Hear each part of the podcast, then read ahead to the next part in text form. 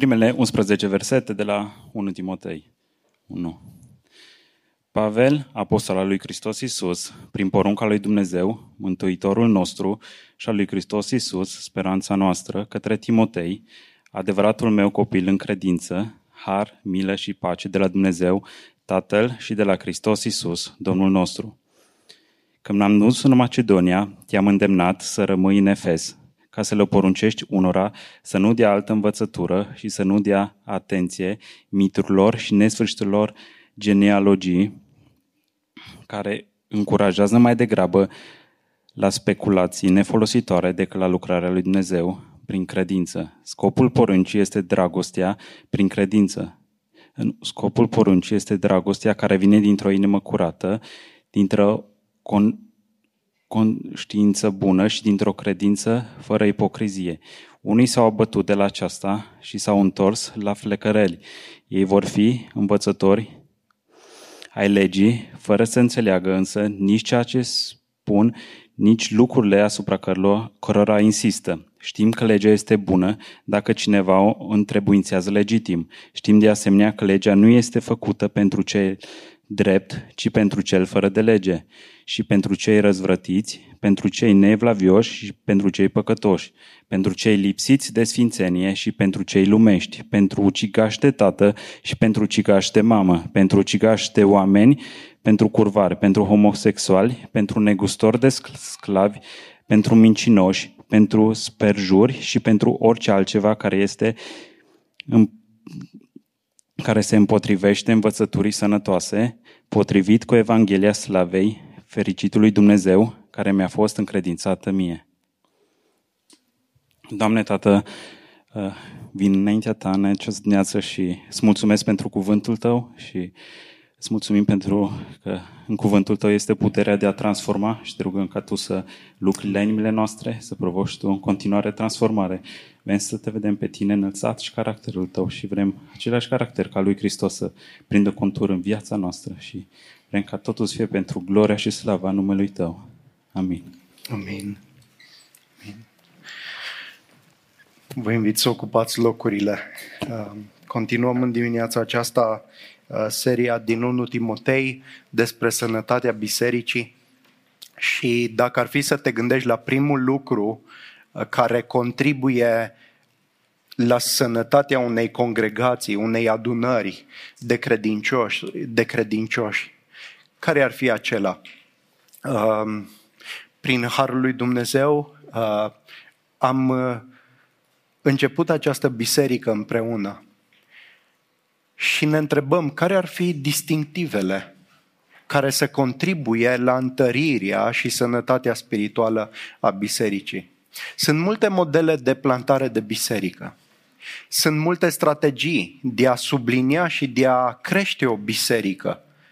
Și atunci când te uiți la modelele acestea și la strategiile acestea, te gândești, oare ce elemente pot susține și pot crește o biserică? Și în multe modele de plantare de biserici, nu vei regăsi elementul acesta central despre care vom vorbi în dimineața aceasta din Cuvântul lui Dumnezeu. Pentru că în dimineața aceasta vorbim despre învățătura falsă și în contrast cu învățătura falsă, învățătura sănătoasă a cuvântului lui Dumnezeu. Și în multe cazuri, atunci când accentuezi învățătura sănătoasă a cuvântului lui Dumnezeu, parcă nu se clădește nimic imediat. Dacă accentuezi învățătura sănătoasă a cuvântului lui Dumnezeu, nu se întâmplă nimic deosebit și uh, extraordinar care să atragă privirile oamenilor. Și atunci foarte multe modele de plantare aleg să omită acest element care este ultra central, ultra fundamental, potrivit cu cuvântul lui Dumnezeu. Și din potrivă, învățătura în vremurile noastre se e privită mai degrabă ca un diminuator sau ca un stingător care nu, nu produce, nu amplifică, nu zidește o comunitate de oameni, ci mai degrabă o restrânge. Pentru că Așa cum este astăzi, așa a fost dintotdeauna. Învățătura cuvântului lui Dumnezeu nu este populară, nu este atractivă și totuși ea este elementul central al unei biserici sănătoase clădite pe Evanghelia. Și de la bun început am vrea să ne gândim de ce este așa. Cine este cel care își zidește și își aduce în existență biserica? Suntem noi?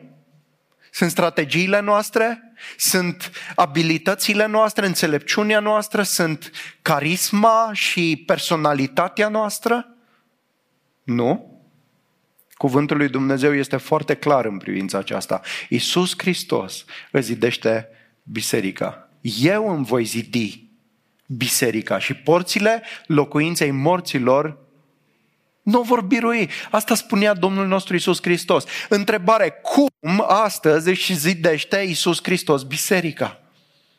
Răspuns, prin cuvântul Lui prin cuvântul Lui, prin Evanghelie. Noi am venit la viață din punct de vedere spiritual prin puterea Evangheliei, așa cum deja am auzit citind, uh, citindu-se din cuvântul lui Dumnezeu. Biserica este uh, creată și a venit în existență prin puterea cuvântului lui Hristos. Și cred că nu la întâmplare Apostolul Pavel îi aduce aminte lui Timotei chiar de la bun început, de la din capitolul 1 motivul pentru care a fost lăsat în Efes. Efes fiind orașul, unul din orașele Asiei Mici, unde Pavel deja plantase o biserică care era tânără și uh, l-a lăsat pe Timotei, pe tovarășul, pe uh, partenerul lui de lucru să rămână acolo și uh, pasajul din dimineața aceasta ne descoperă că există un scop special pentru, ca pe, uh, pentru care Pavel l-a lăsat pe Timotei în în Efes. Observați ce spune el în versetul 3. Când m-am dus în Macedonia, te-am îndemnat să rămâi în Efes ca să le poruncești unora să nu dea altă învățătură și nu, să nu dea atenție miturilor și nesfârșitelor genealogii care încurajează mai degrabă la speculații nefolositoare decât la lucrarea lui Dumnezeu. Așadar, Pavel îl lasă pe Timotei în Efes ca să slujească biserica de acolo și să aibă printre altele, ca scop central, să poruncească ca alții să nu dea învățătură falsă sau altă învățătură și să nu se țină de alte povești decât de învățătura cuvântului lui Dumnezeu. Prin contrast, Învățătura sănătoasă este un sumar al învățăturilor Evangheliei împreună cu toate implicațiile acesteia pentru credința și viața noastră. Învățătură care trebuie să fie fidelă față de cuvântul lui Dumnezeu dacă este să fie sănătoasă și care, o să vedem, transformă viața. Avem în mâinile noastre scripturile inspirate divin, sunt scrierile profetice și apostolice. Însă învățătura sănătoasă sumarizează tot ceea ce spune Biblia despre diferite subiecte din perspectiva Evangheliei într-un întreg coerent, unde părțile se relaționează armonios la întreg. Când cineva dă învățătură din cuvânt, el nu citește doar textul biblic, ceea ce facem și noi acum, ci căutăm să explicăm înțelesul și să-i arătăm implicațiile și aplicațiile pentru credința și pentru viața noastră. Asta înseamnă să dai învățătură. Aceste explicații date împreună cu implicațiile și aplicațiile aferente trebuie să reflecte cu credincioșie totalitatea Scripturii și intenția ei. Când ne uităm la Noul Testament, descoperim că există un standard apostolic sau un conținut al învățăturii sănătoase ale Evangheliei, pe care îl putem susține sau de la care putem devia și aluneca. Pavel îl îndemna pe Tit astfel, tu însă vorbește lucruri care se potrivesc cu învățătura sănătoasă, Tit 2 cu 1. Iar lui Timotei spune, însă tu să rămâi în lucrurile pe care le-ai învățat și de care ai ajuns convins. 2 Timotei 3 cu 14. Epistola lui Iuda, chiar înainte de cartea Apocalipsa, se găsește în Noul Testament, îi încuraja pe creștini să lupte pentru credința care le-a fost încredințată sfinților odată pentru totdeauna. Credința în acest context are înțelesul de conținutul învățăturilor Evangheliei. Mai apoi Iuda ne explică și motivul pentru care trebuie să luptăm pentru această credință, căci s-au strecurat între voi unii oameni scriși de mult pentru condamnarea aceasta.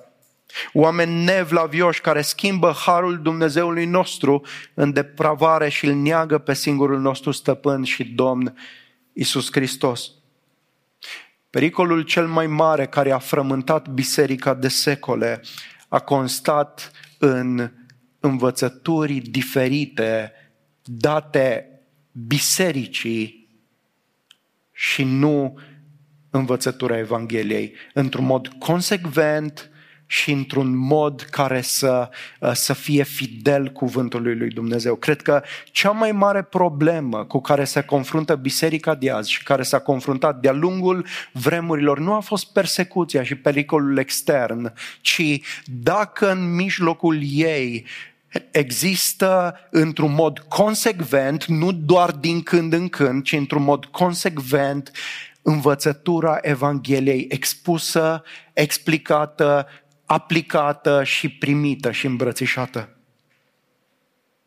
Această problemă cu care ne confruntăm astăzi s-a confruntat biserica de-a lungul timpului, dar chiar și în perioada Vechiului Testament.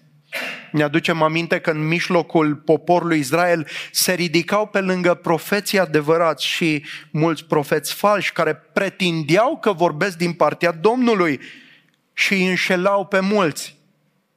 Domnul Iisus Hristos ne-a avertizat în Matei capitolul 7 cu privire la faptul că profeții falși continuă să existe și în biserică. Și profeții falși aduc o învățătură alta decât învățătura Domnului nostru Iisus Hristos. Păziți-vă de profeții falși.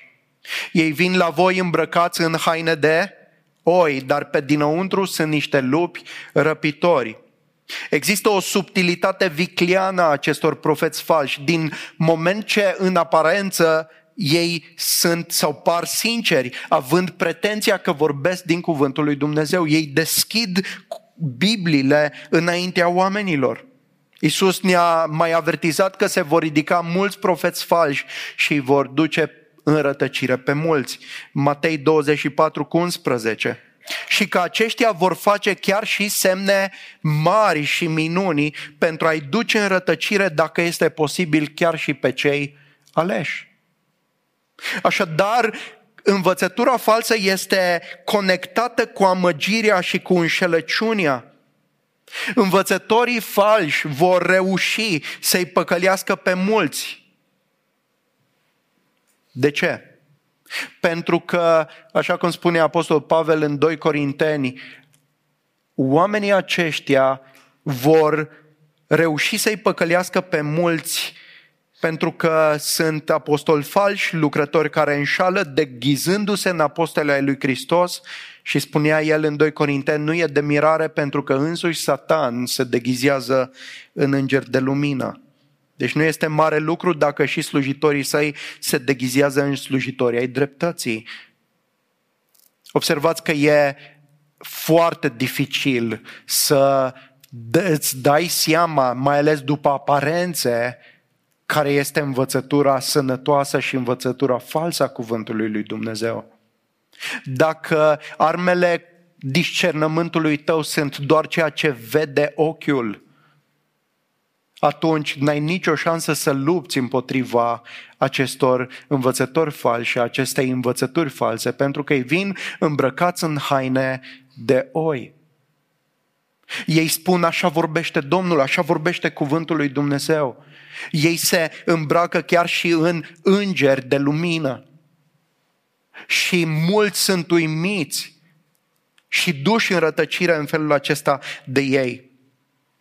Prin urmare, nu ar trebui să ne mirăm de ce Apostol Pavel subliniază că învățătura sănătoasă este critică pentru sănătatea bisericii, pentru că alternativa este rătăcirea.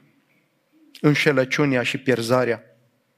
La începutul epistolei, imediat după salutul inițial, Pavel îi aduce aminte lui Timotei de ce l-a îndemnat să rămână în Efes. Este posibil ca Timotei să fi, să fi gândit să plece din Efes datorită dificultăților întâmpinate, însă Pavel îi spune că m-am dus în Macedonia, te-am îndemnat să rămâi în Efes, ca să le poruncești unora să nu dea altă învățătură, să nu dea atenție miturilor și nesfârșitelor genealogii care încurajează mai degrabă la speculații decât la lucrarea lui Dumnezeu prin credință. Pavel aici îl îndeamnă pe Timotei să poruncească unora să nu mai dea alte învățături. El a anticipat această situație la plecarea lui din Efes. În fapte, capitolul 20, de la versetul 17 la 35, avem cuvântul de rămas bun al lui Pavel pentru prezbiterii din Efes. Și el le spunea astfel, știu că după plecarea mea vor veni între voi lupi feroce care nu vor cruța turma. Chiar și dintre voi se vor ridica bărbați care vor spune lucruri pervertite ca să-i tragă pe ucenici după ei. De aceea vegheați. Chemarea dată lui Timotei este de a veghea ca biserica din Efes să nu mai permită în mijlocul ei învățături false.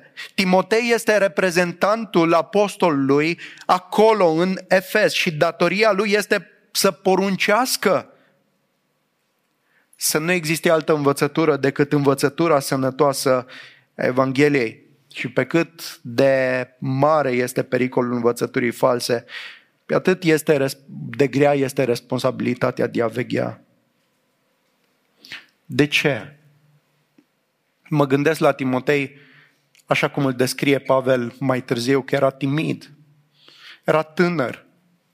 Și este foarte probabil ca, ca unii dintre prezbiterii din Efes să fi dat altă învățătură decât învățătura Evangheliei. Și iată un tânăr timid, cu o structură slabă, să confrunte oamenii care sunt impunători și care dau direcție și care, o să vedem imediat, care sunt convingători în ceea ce spun, care insistă asupra lucrurilor pe care le învață. Cine este Timotei?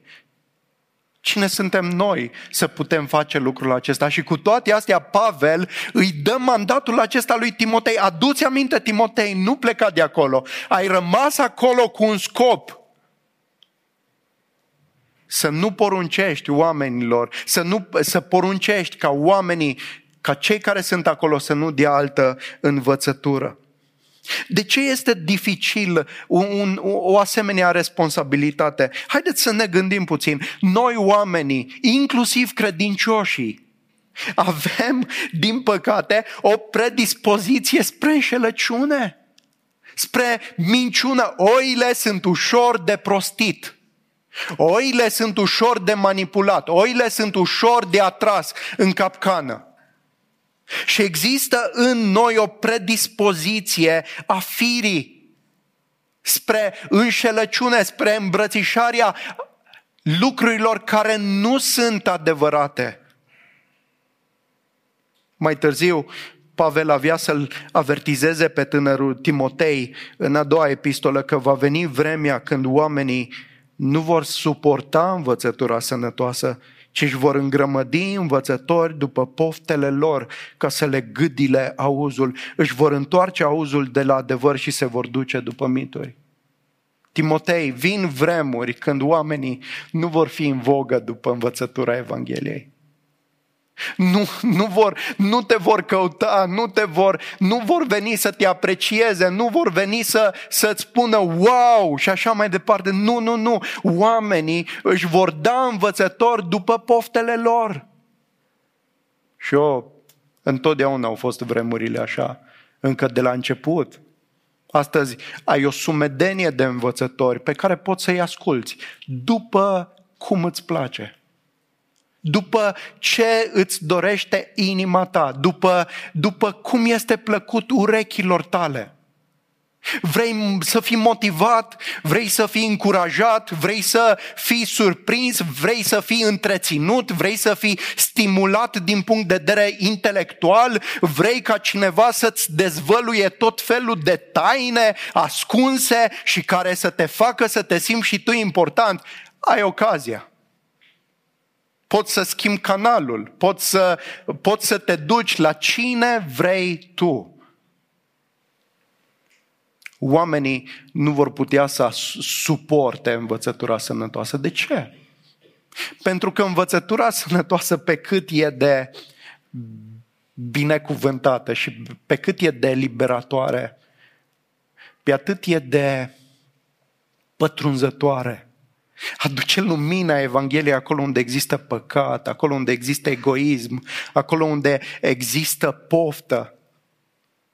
Și Domnul nostru ne spune în Ioan că oamenii, că lumina a venit în lume și oamenii au iubit mai mult întunericul decât lumina. De ce? Ca să nu li se vădească, să nu li se expună faptele. Când ești murdar, nu vrei să te duci în reflector, nu? Încerci să te retragi, să, să, să te ascunzi, poate că nu te vede nimeni. Și la fel este și din punct de vedere al învățăturii cuvântului lui Dumnezeu. Și în dimineața aceasta, uitându-ne la textul nostru, vreau să privim cu mai mare atenție la ce este învățătura falsă, mai apoi ce este învățătura sănătoasă și, în ultimul rând, centralitatea Evangheliei în învățătura sănătoasă sau dinamica Evangheliei în învățătura sănătoasă.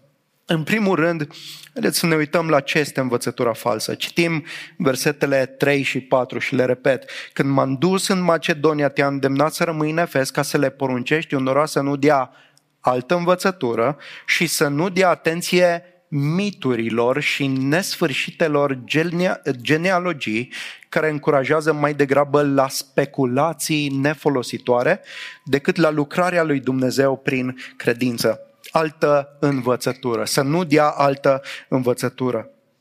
Asta înseamnă să dai o învățătură diferită decât cea primită și explicată de apostoli. Ceea ce înseamnă că noi avem scripturile și în același timp avem datoria de a-i înțelege corect sensul de a, de a sumariza într-un mod potrivit, adecvat învățăturile din cuvântul lui Dumnezeu. Pentru că Scriptura nu este doar o carte inspirațională. Ce vreau să zic cu asta? Nu este o carte de, de la care să te inspiri, folosindu-te de versete pentru a plonja și pentru a-ți creona alte idei și învățături. Pentru mulți, Scriptura este, sau versetele ei sunt doar un, un, un text, un pretext, mai bine zis, de la care pleacă pentru a-și făuri o teorie asupra vieții. Dar nu există o preocupare profundă, serioasă cu privire la care este intenția Duhului Sfânt atunci când a scris aceste scripturi. Spunea John Stott la un moment dat că pentru mulți textul este ca imnul cântat de națională înaintea unei partide de fotbal. Îl cânți la început și după aceea, de-a lungul meciului, nimeni nu-și mai aduce aminte de el. Da? Ne putem folosi de scripturi pentru a da alte învățături pentru a da învățături care se potrivesc cu ideile, cu imaginația noastră, cu plăcerile noastre. Sunt oameni capabili să răstălmăcească scripturile și uh, să, uh, să susțină că lucrurile pe care le, susțin, pe, pe care uh, le, le predau, le învață, vin din cuvântul lui Dumnezeu. Nu e așa că toți apelează la scriptură într-o formă sau alta? martorii lui Jehova uh, apelează la Scriptură, adventiștii uh, apelează la Scriptură, uh, toată lumea apelează la Scriptură, toată lumea creștină, inclusiv, inclusiv uh, mahomedanii apelează la Noul Testament. Da? Dar care e problema? Problema este că dai altă învățătură decât cea intenționată de cuvânt, de Duhul lui Dumnezeu. O învățătură care nu ține cont de planul de răscumpărare al lui Dumnezeu. Nu ține cont de contextul imediat și mai larg al scripturilor. Nu, nu ține cont de ceea ce este esențial în cuvântul lui Dumnezeu, de imaginea de ansamblu, în mod specific de Evanghelia Domnului nostru Isus Hristos. Și de felul în care toate lucrurile, toate învățăturile vin împreună în Evanghelie, în, în în revelația Domnului nostru Isus.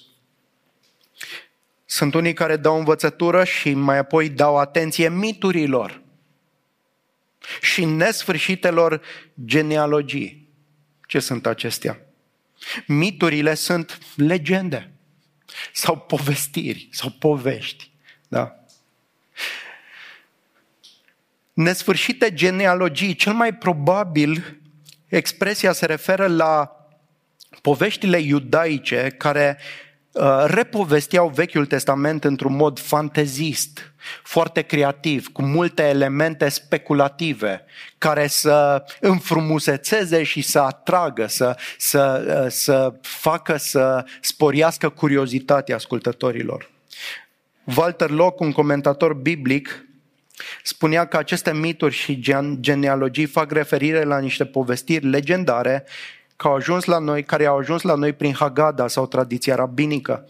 Este vorba în mod special de două documente, Cartea Jubileelor și Antichități Biblice de Filo. Amândouă scrieri repovestesc istoria Vechiului Testament în mod fantezist, din perspectivă farisaică, cu tot felul de detalii interesante, precum numele tuturor copiilor lui Adam, a familiei lui Enoch și urmașilor lui Noe. În general, Curiozitatea firiască este trezită de speculații, de ceea ce s-ar putea găsi în spatele textului biblic și nu de ceea ce spune textul biblic.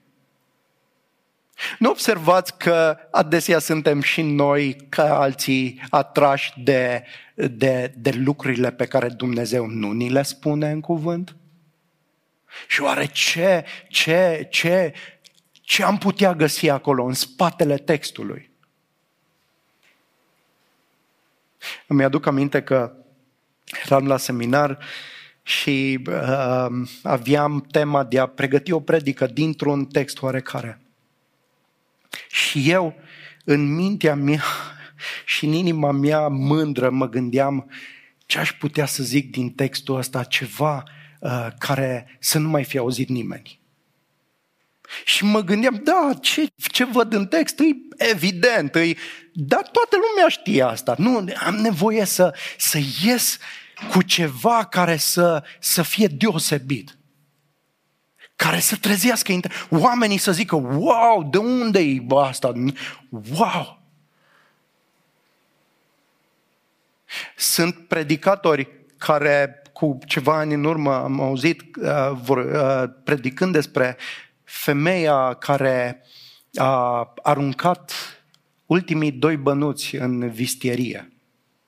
Și textul este scurt, rezumat, și el începe spunând, haideți să vă spun povestea acestei femei și felul în care ea a ajuns să arunce cei doi bănuți, Dumnezeu mi-a descoperit într-un vis toată povestea acestei femei și o să vă relatez acum ochile și urechii, urechile. Wow, vreau să știu asta, e incredibil, nu? Oamenii sunt interesați de, nu de ce spune Scriptura, ci de uh, lucruri din spatele ei. Cumva există o suspiciune constantă că Dumnezeu ne ascunde ceva. Că mai interesant, uh, mai interesante sunt lucrurile din spatele Bibliei decât lucrurile evidente din Biblie. Există o suspiciune cu privire la Dumnezeu, că El ar ascunde și curiozitatea noastră sporește din lucrurile acestea ascunse, dacă le-am putea afla. Nu? De asta cărțile cele mai populare sunt codul Bibliei. Descifrarea uh, mesajului Bibliei, care nu este valabil pentru toată lumea. Vă spunem noi, da, folosind cifre, uh, numere și așa mai departe, descifrăm aspecte din Biblie la care să nu uh, poți să, uh, nu ai oricum acces, numai citind Biblia. Păi și și suntem așa uh, entuziasmați de chestia. Wow, chiar aș vrea să, să știu și eu. Da? De ce credeți că inclusiv credincioși evanghelici au așa o, o preocupare față de uh, predici din Apocalipsa, fanteziste și cu tot felul de, de scheme și lucruri din spate și de ce? Pentru că există o foame în noi după lucrurile care nu sunt evidente, după lucruri ascunse. Lucruri interesante, domnule, n-am auzit așa ceva. Așa cum era în Areopag cândva, da? Și ne spune apostolul în fapte 17 că uh, erau acolo uh, sofiștii care se adunau și spuneau lucruri interesante, lucruri nemai auzite, lucruri care să stârnească interesul. Și când l-au auzit pe Pavel, au zis, hei, tu ai ceva nou, ceva interesant de spus. Nu e așa că să auzi un mesaj concret, clar, pe Ioan 3 cu 16 este neinteresant. Aia știm pasajul ăsta, nici nu mai predicăm din el, că noi știm deja. Ne interesează lucrurile din spate, lucrurile obscure. Învățătura sănătoasă are conținut substanțial și se referă la Evanghelie, la planul de răscumpărare a lui Dumnezeu, la istoria biblică, la felul în care Dumnezeu s-a descoperit, nu felul în care s-a ascuns, s-a descoperit de-a lungul anilor în viața oamenilor, în viața poporului evreu și în mod deosebit în viața moartea și învierea Domnului nostru Isus Hristos. Învățătura sănătoasă are un, un, un conținut substanțial și uh, există implicațiile Evangheliei pentru toată viața noastră. Dar învățătura falsă este o deturnare de la conținutul acesta substanțial al Evangheliei constă în general din povești, din mituri, din flecării și lucruri care distrag atenția de la Evanghelie. Apostol Pavel în capitolul 4 cu versetul 7 le numește bazme lumești și băbești. Povești. Haideți să fim sinceri. Ce ne place cel mai mult să auzim? Dacă ești la un curs de homiletică, vrei să înveți să predici, vei ști imediat că ceea ce atrage cel mai mult pe oameni sunt poveștile. Dacă ești un povestitor bun, ai audiența garantată. Dacă știi să spui, dacă, dacă știi și să inventezi, dacă știi și să portretizezi lucruri, e, e gata, e clar. Apostol Petru spune, noi nu am alcătuit într-un mod meșteșugit mituri ci v-am vestit Evanghelia, ceea ce am auzit și ceea ce ni s-a descoperit pe baza cuvântului lui Dumnezeu, pe baza revelației. Apostol Pavel spune, noi nu suntem, noi nu facem negoți cu cuvântul lui Dumnezeu. Nu-l cosmetizăm, nu-l îmbrăcăm, nu, nu ne folosim de el, nu mânuim cuvântul spre a proclama tot felul de lucruri, ci noi, chemarea noastră este să fim credincioși cuvântului pe care l-am primit, să, să fim credincioși în a-l da mai departe. Asta este datoria noastră. Asta a făcut, asta au făcut apostolii. Adesea, învățătura falsă, dragilor, nu constă în negarea fățișă a doctrinelor de bază. Nu? Asta ar fi evident pentru toți. Ne-am speriat cu toții. O, dacă este ceva clar, ceva împotriva Evangheliei, uh, ne-am trezit. Dar pentru că diavolul se ascunde chiar și într-un, se preface și într-un înger de lumină, va folosi și mult adevăr dar și multă distorsiune și multă distragere a atenției.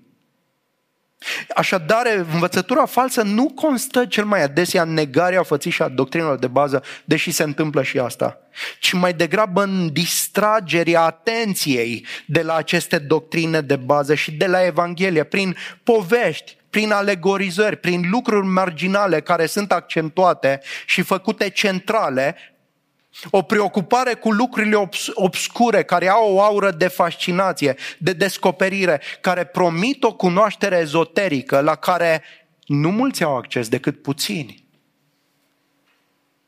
Înțelegeți de ce cred că cea mai mare problemă și în vremurile noastre și în bisericile noastre nu este cu erezii de astea clare și, uh, și foarte, foarte directe, ci mai degrabă cu faptul că am diluat Evanghelia.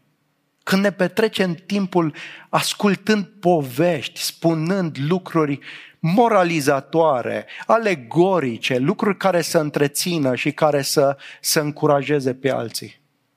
Asta este marea problemă a situației în care ne găsim de multe ori folosim cuvântul lui Dumnezeu ca o rampă de lansare înspre un mesaj interesant. În general, aceste accente sunt motivate de mândrie și de dorința de a atrage fascinația. Iată ce zice Pavel în capitolul 6 cu versetul 3. Dacă cineva învață pe alții o altă doctrină și nu se apropie de cuvintele sănătoase ale Domnului nostru Isus Hristos și de învățătura care duce la evlavie, este plin de mândrie și nu înțelege nimic ci are boala controverselor și a certurilor de cuvinte din care apar invidia, cearta, blasfemia, bănuielile, îndoielile, ciorovăielile permanente dintre oamenii cu mintea pervertită și lipsiți de adevăr, care cred că evlavia este un mijloc de îmbogățire. Ce anume ne înclină înspre a da învățături false și a le primi? Mândria. Mândria din partea noastră a învățătorilor, da? Mândria de a spune lucruri nemai auzite, mândria de a fi fascinant, mândria de a trezi interesul, de a fi captivant și necredința în același timp, necredința în puterea Evangheliei, necredința în lucrarea cuvântului de a schimba și de a transforma.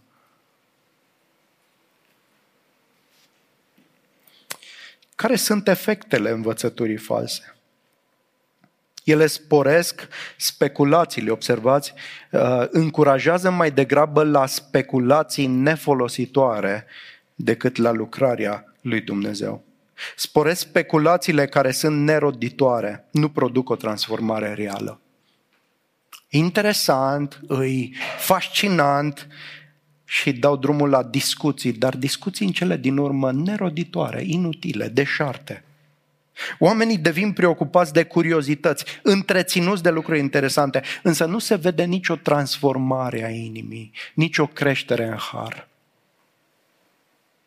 Dragul meu, dacă și poți să fii interesat inclusiv de scriptură și de teologie, dacă uh, cauți tot felul lucruri de lucruri și ți se pare fascinant.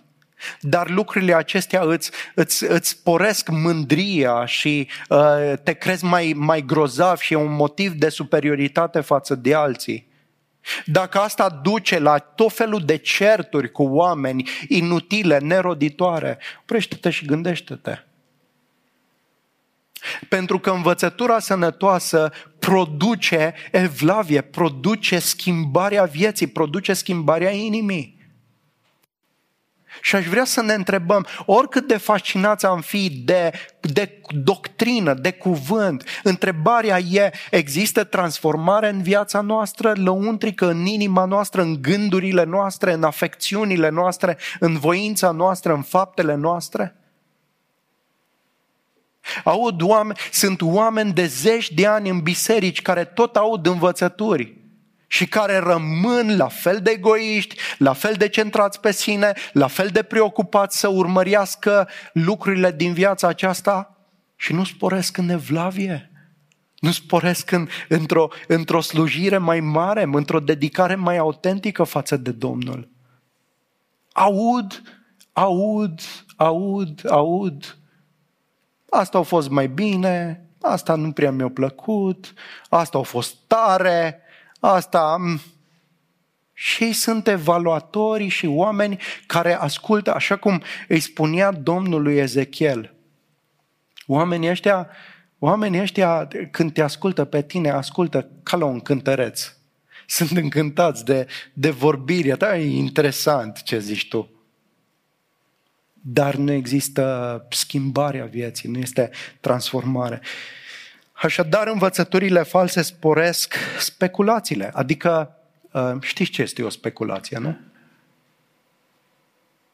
Trăim vremuri în... Uh, da, ne gândim la imobiliare, de exemplu. da?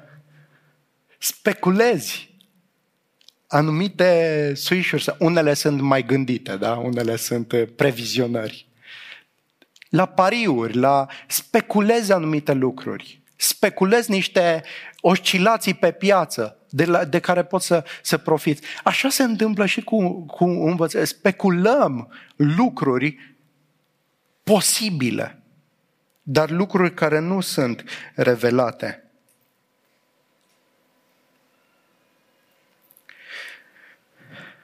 Când ești preocupat cu lucruri periferice și îndoielnice, atunci îmbrățișezi învățăturile sănătoase, ă, false. Chiar și lucruri adevărate le poți lua din cuvânt și le poți face, le poți pune atât de central și le poți accentua așa de mult încât să dai la o parte lucrurile care sunt centrale. Și asta se poate întâmpla. Poți să iei lucruri neimportante și doar despre acelea să vorbești și să nu te mai intereseze nimic altceva. Și te întrebi, oare de ce nu se schimbă biserica? Oare de ce nu există creștere în har? Oamenii se plictisesc repede. Cred că știu ce spune Biblia. Interesul real al majorității este unul de natură speculativă. Vreau să vă citesc un, un pasaj din uh, Institutele Religiei Creștine scris de Jean Calvin. Iată ce spunea el. Să ne aducem aminte, ca în toată doctrina religioasă, că trebuie să păstrăm o regulă a modestiei și sobrietății. Să nu vorbim sau să nu ghicim, nici să nu căutăm să știm tot felul de lucruri obscure, ci doar ceea ce ni s-a dat în cuvântul lui Dumnezeu. Mai mult, în citirea Scripturii, trebuie să căutăm fără încetare, să medităm la acele lucruri care duc la zidirea noastră, să nu ne lăsăm duși de curiozitate în investigarea lucrurilor fără folos. Și pentru că Domnul a dorit să ne dea învățătură, nu în întrebări neroditoare, ci în evlavie sănătoasă, în frica de numele Său, în încredere adevărată, în îndatoririle Sfințeniei, să fim satisfăcuți cu această cunoaștere. Da, Adam avea buric. Asta e mai interesant. Nu? Sau tot felul de alte lucruri de genul acesta. O, cea mai mare uh, cea mai mare provocare este atunci când citești textul biblic să rămâi la ce este scris. Să nu încerci să Chiar dacă, observați, chiar și noi, învățătorii, predicatorii, ar trebui să fim suficient de onești încât să zicem, ok, asta zice cuvântul lui Dumnezeu și în alte privințe aș putea să spun, măi, poate asta, asta cred eu, sau nu, nu scrie cuvântul lui Dumnezeu, dar presupun că este așa. Adică cu, cu acea grijă în care să arătăm, ok, asta e cuvântul lui Dumnezeu și asta este ce, ce cred eu, care e părerea mea din ce am citit, dar nu văd cu claritate asta în Scriptură. Asta e onestitate. Am citit la închinare uh, ce spunea Ieremia, Domnului Ieremia. Da? Profetul care a visat visuri, se spună visurile. Și cel care a primit cuvântul meu, să spună cuvântul meu. De ce să amestecăm paiele cu grâul? De ce, de ce să facem așa o, o confuzie între părerile, visele noastre, opiniile noastre și cuvântul lui Dumnezeu? De ce să amestecăm lucrurile? Ar trebui să fim integri în a zice, ok, asta spune cuvântul lui Dumnezeu. Asta probabil că așa este. Sau nu mă mai pronunț, pentru că nu-i datoria mea. Ceea ce Dumnezeu a descoperit este suficient în cuvântul său. Ce este învățătura sănătoasă? Învățătura sănătoasă este evident în contrast cu învățătura falsă. Dar este sumarul cu credincioșie sau rezumatul cu credincioșie. Ce spune Scriptura despre uh, subiectele ei din perspectiva Evangheliei? Această învățătură sănătoasă este în contrast cu lucrurile periferice, îndoielnice. Conduce la lucrarea sau planul lui Dumnezeu prin credință. Observați în versetul 4 că în timp ce învățăturile false încurajează mai degrabă la speculații nefolositoare, învățătura falsă lucrează la sau sporește lucrarea lui Dumnezeu prin credință. Este învățătura sănătoasă, expune planul de răscumpărare a lui Dumnezeu, în baza nu pe mituri, nu pe legende, ci pe lucruri stabilite și dovedite în Scripturi, pe revelația lui Dumnezeu pe care o avem în Scripturi. Acestea produc credință, dragilor. Când cuvântul este proclamat cu autoritatea Domnului, adevărurile învățate produc credință și sporesc lucrarea de transformare a lui Dumnezeu. Zidesc biserica, îi schimbă pe oameni. Dacă eu vă spune părerea mea, la ce v-ar fi de folos? La ce ne-ar fi de folos? Doar să ne întrețină curiozitatea, dar nu zidește credința, pentru că nu este ceva sigur. Nu e, nu e ceva descoperit de Dumnezeu. Nu poate să te zidească. Nu poate să te transforme. În mod specific, care este lucrarea lui Dumnezeu care sporește prin credință? Versetul 5 ne ajută să înțelegem uh, lucrul acesta. Scopul poruncii, adică a poruncii pe care Timotei trebuie să o manifeste față de învățătorii falși, să nu dea învățătură falsă, scopul poruncii este dragostea, care vine dintr-o inimă curată, dintr-o conștiință bună și dintr-o credință fără ipocrizie. Unii s-au abătut de la acestea și s-au întors la flecăreli. Așadar, dragostea de Dumnezeu și dragostea de aproapele. Acesta este scopul învățăturii sănătoase. Scopul predicării cuvântului este să producă în inima noastră credință, dar nu credința demonilor, ci credința care lucrează în dragoste. Credința care produce roadele dragostei, produce rodul dragostei. Învățătura sănătoasă este esențială pentru sporirea dragostei în mijlocul creștinilor.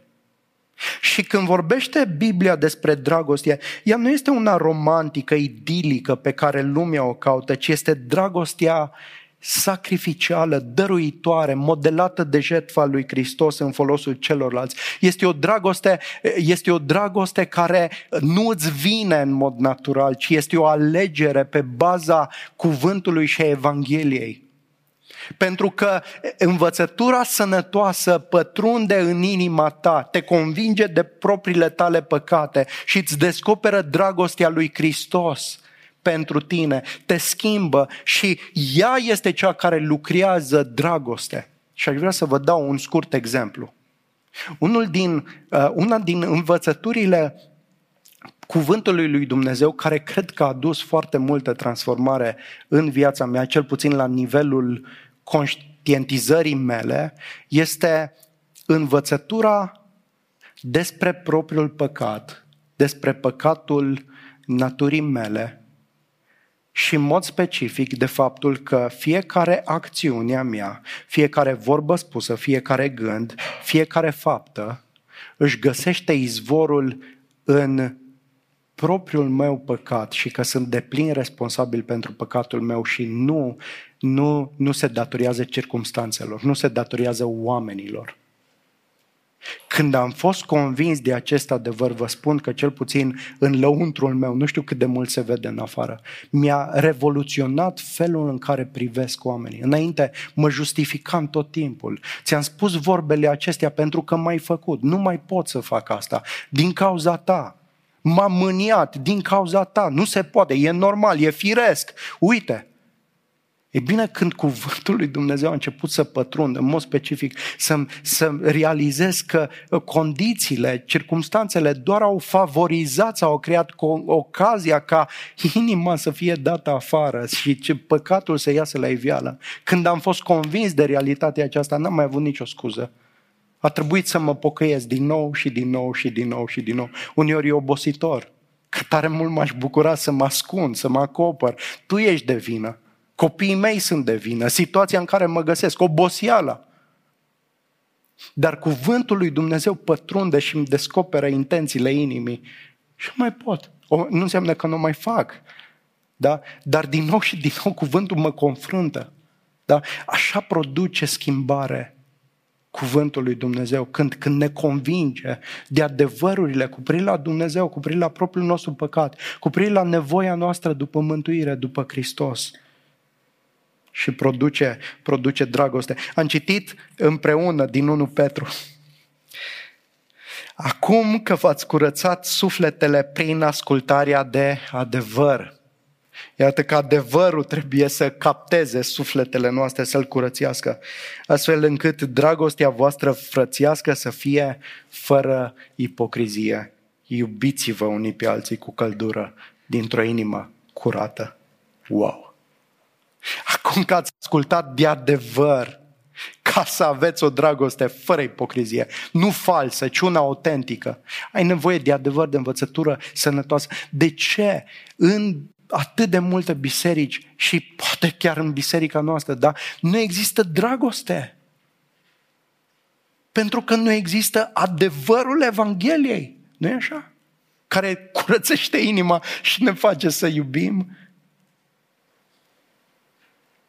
unii zic, a, dacă e vorba de dragoste, trebuie să dăm la o parte adevărul. Nu, trebuie să dai la o parte învățătura și toate lucrurile astea, că ofensează. Cum să spui lucrurile astea? Nu-i, nu-i, nu iubitor.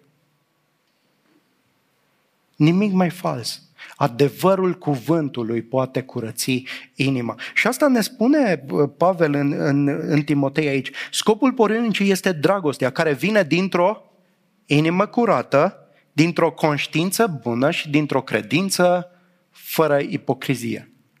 Când Evanghelia pătrunde în mintea noastră și când, este, uh, când Duhul lui Dumnezeu lucrează, primul lucru pe care îl face este să ne curățească inima de păcate, de amărăciune, de răutate, de egoism. Ne curățește inima.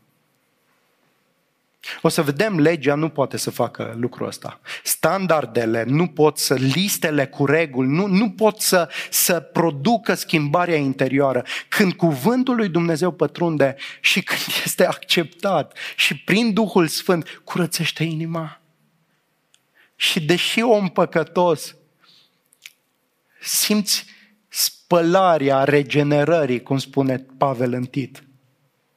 Curățirea de tot felul de motivații rușinoase și rele și de, de, de păcat. Și dacă ai fost înainte umplut de amărăciune și de ură, acum ești curat.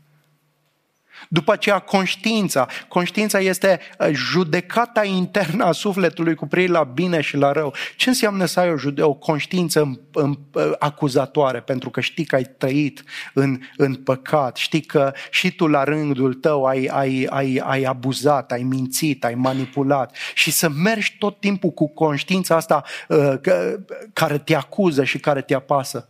Cum mai putea să iubești pe alții? Nu, n-ai, n-ai fi în stare. Ce face Evanghelia și ce nu face legea? Este să ne, să ne curățească conștiința. În așa fel încât știm că acum nu mai este nicio condamnare pentru noi în Isus Hristos. Că Hristos a luat păcatul nostru, că a dat la o parte vinovăția care era reală. A spălat-o, m-a făcut curat. Și tot cuvântul produce în mine o credință fără ipocrizie. Nu mai încerc să înșel pe oameni, pentru că acum Evanghelia mi-a cuprins, mi-a captivat inima. Am manifest o credință fără ipocrizie. Astea trei aspecte, ne spune uh, Pavel, că produc dragoste. Interesant este că spune tot el aici că unii s-au abătut de la acestea și s-au întors la flecăreli. De ce există o predispoziție între, pentru, pentru învățătura falsă? Pentru bazme, băbești și lumești, pentru povești.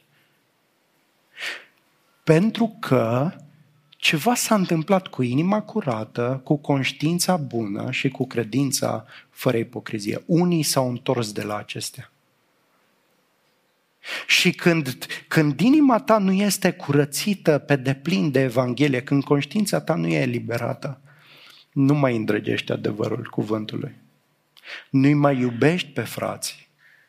Nu mai poți manifesta lucrurile uh, de dragoste, rodul dragostei. Nu se mai poate. Și, și te întorci la flecăreli, la lucruri de nimic, lucruri care nu contează și devii entuziasmat de ele și crezi că ești grozav Asta se întâmplă, dar învățătura sănătoasă, dragilor, produce ceea ce nimic altceva nu poate produce. O schimbare lăuntrică care rezultă în dragoste și se va vedea.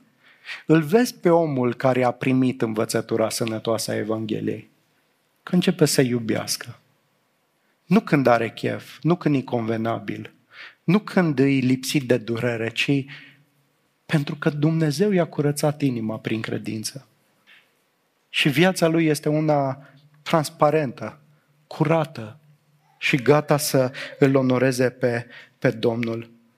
Și închei pe scurt, Pavel spune în versetul 7, ei vor să fie învățători ai legii, fără să înțeleagă însă nici ceea ce spun, nici lucrurile asupra cărora insistă. Vorbim de centralitatea Evangheliei în învățătura sănătoasă, în al treilea rând. Unii s-au abătut de la inima curată, de la conștiința curată și de la credința fără uh, ipocrizie. Vor să fie învățători ai legii. Au pretenția că vor să, să fie învățători. Dar Pavel ne spune, sunt ignoranți, nu înțeleg. Nu înțeleg scopul legii. Nu înțeleg rolul legii. Ei vor să fie învățători ai legii, dar nu știu cum să o folosească. Și ei sunt dogmatici, sunt convingători, insistă asupra lucrurilor în ignoranță. Combinația dintre ignoranță și dogmatism e cocktail. E foarte periculoasă. Da? Și Pavel spune așa, știm că legea este bună dacă cineva o întrebuințează corect sau legitim. Da, Dumnezeu ne-a dat legea Lui și sunt poruncile Lui și voia Lui Dumnezeu. Întrebarea e, cum folosești legea Lui Dumnezeu într-un mod care să producă transformarea inimii? Păi trebuie să știi scopul legii. Și Pavel ne spune în continuare, Știm de asemenea că legea nu este făcută pentru cel drept, ci pentru cei fără de lege, pentru cei răzvrătiți, pentru cei nevlavioși și pentru cei păcătoși, pentru cei lipsiți de sfințenie și pentru cei lumești, pentru cigașii de tată și pentru cigașii de mamă, pentru cigașii de oameni, pentru curvari, pentru homosexuali, pentru negustori de sclavi, pentru mincinoși, pentru sperjuri și pentru orice altceva care se împotrivește învățăturii sănătoase, potrivit cu Evanghelia Slavei, fericitului Dumnezeu care mi-a fost încredințată mie. dar poți să folosești uh, legea în mod legitim sau în mod ilegitim. Poți să folosești legea atunci, în mod ilegitim atunci când nu știi scopul ei. Și când încerci cu legea să-l faci pe omul drept să trăiască în sfințire. Legea, ne spune Apostol Pavel, e mijlocul prin care e, e pentru cei păcătoși ca să restrângă uh, uh, păcatul din ei, dar și ca să-i convingă, să-i acuze. și ca să le arate nevoia lor după Hristos. Dar legea, dragilor, niciodată nu-ți va curăța inima. Niciodată nu va da la o parte conștiința ta apăsată de păcat. Nu poate. Ea poate să te acuze. Te uiți la standardele lui Dumnezeu și zici, sunt un om păcătos. Dar felul în care Dumnezeu a gândit legea este ca să, să te, te convingă de faptul că nu ești neprihănit, că nu ești drept, că ești un om nemernic. Și să te conducă prin urmare la Hristos care a împlinit legea. Asta este, asta este Evanghelia. Legea te face să te duci la Evanghelie și Evanghelia este singura care îți schimbă viața. Și acum, în mod practic, ne gândim, avem legea, avem cuvântul lui Dumnezeu, ce facem cu ea? Cum învățăm legea? Cum învățăm exod? Cum învățăm cele 10 porunci? Le învățăm în așa fel încât să ne vedem păcatul și să ne facă să fugim la Hristos și să ne bucurăm de justificarea prin credință și pentru, și uh, pentru dreptatea care vine prin Hristos Isus. Asta face legea. Dar aș putea să predic legea într-un mod care să provoace rușine, să provoace uh, manipulare, să provoace vinovăție constantă și mă folosesc de lege pentru a evita Evanghelia și pentru a-i folosi pe oameni sau pentru a-i, a duce în rătăcire. Evanghelia e singura care transformă viața și ne face să trăim evlavioși și ne face să trăim plin de dragoste față de, de oameni. Asta este puterea Evangheliei. Asta este învățătura adevărată, sănătoasă. Și ar trebui să o iubim să o cerem, să o căutăm, să o urmărim, chiar și atunci când nu ne convine, chiar și atunci când inima noastră s-ar ascunde, chiar și atunci când urechile noastre ar vrea să asculte altceva, ar trebui să iubim pentru că acolo este viața sufletului nostru și sănătatea bisericii, manifestată prin dragoste față de Dumnezeu și unii față de alții. Amin. Mulțumim, Tatăl nostru, pentru cuvântul Tău, și pentru învățătura Evangheliei. Mulțumim că în bunătatea ta ne-ai curățit inima, ai adus lumina în lăuntrul minții noastre, ai dat la o parte conștiința murdară și apăsată și ne-ai dat o credință vie. Și asta e lucrarea ta. Domne, dacă sunt persoane aici care nu au gustat din harul Evangheliei, încă au conștiința apăsată, știu că ceva e acolo care îi acuză. Doamne, te rog, lucrează în viața ei lor ca să fugă la Hristos, să fugă la Harul Lui, să experimenteze curățirea lăuntrică, în primul rând, nu doar în frumusețarea sau uh, cosmetizarea exteriorului. Lucrează în viața noastră o transformare radicală, profundă și îți mulțumim că Evanghelia ta o poate face. Ajută-ne să o prețuim și ajută-ne să ne clădim viața pe ea. În numele Domnului nostru Isus Hristos. Amin.